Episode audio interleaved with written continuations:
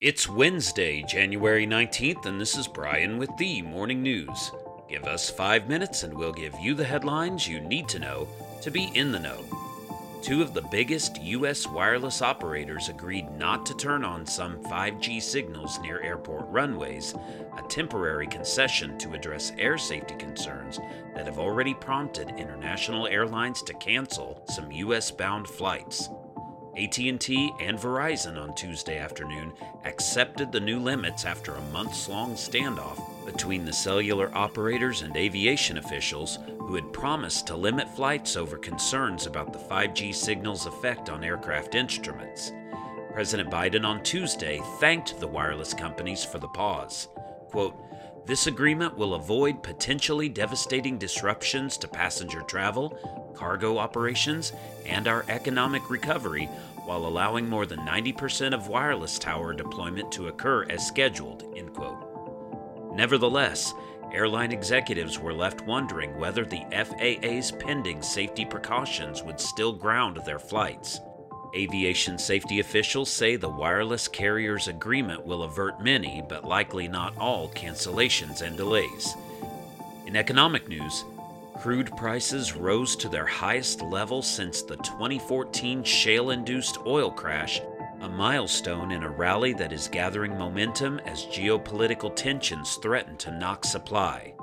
Futures for West Texas Intermediate rose 1.9% to $85.43 a barrel on Tuesday.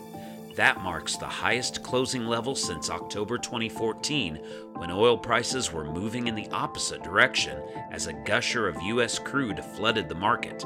Of the S&P 500's 11 sectors, only energy rose Tuesday, while the broader index declined 1.8%.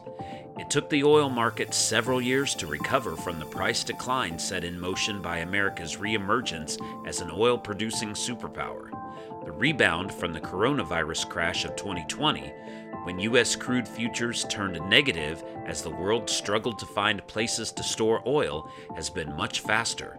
Among the factors driving the rally are concerns that tensions in the Middle East and Europe will spill into energy markets by denting supplies from major crude producers, particularly Russia and the United Arab Emirates.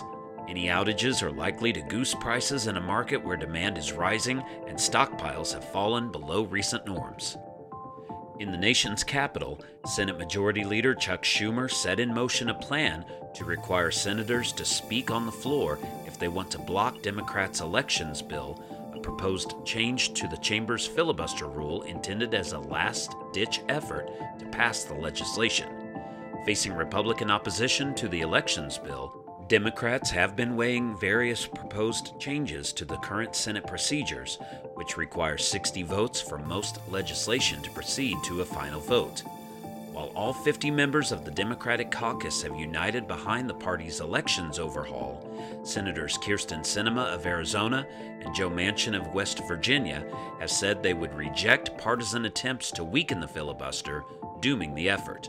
The test could come as soon as today when Democrats move to hold a vote to cut off debate. If Republicans block the bill from advancing, Mr. Schumer would then call a vote on changing the Senate's rules. That effort, lacking the support of Ms. Sinema and Mr. Manchin, is then expected to fall short of the simple majority needed to establish a new precedent. And Microsoft agreed to buy Activision Blizzard Incorporated in an all cash deal valued at about $75 billion, using its largest acquisition by far to grab a video game heavyweight that has been roiled by claims of workplace misconduct. The deal, if completed, would sharply expand Microsoft's already sizable video game operation, adding a stable of popular game franchises including Call of Duty, World of Warcraft, and Candy Crush to Microsoft's Xbox console business and its own games like Minecraft and Doom. Microsoft said the transaction would make it the world's third largest gaming company by revenue, behind Tencent Holdings and Sony Group Corporation. Now you know, and you're ready to go with the morning news. These headlines were brought to you today by Podmeo. Start your podcast easily at podmeo.com, the world's number one podcast hosting.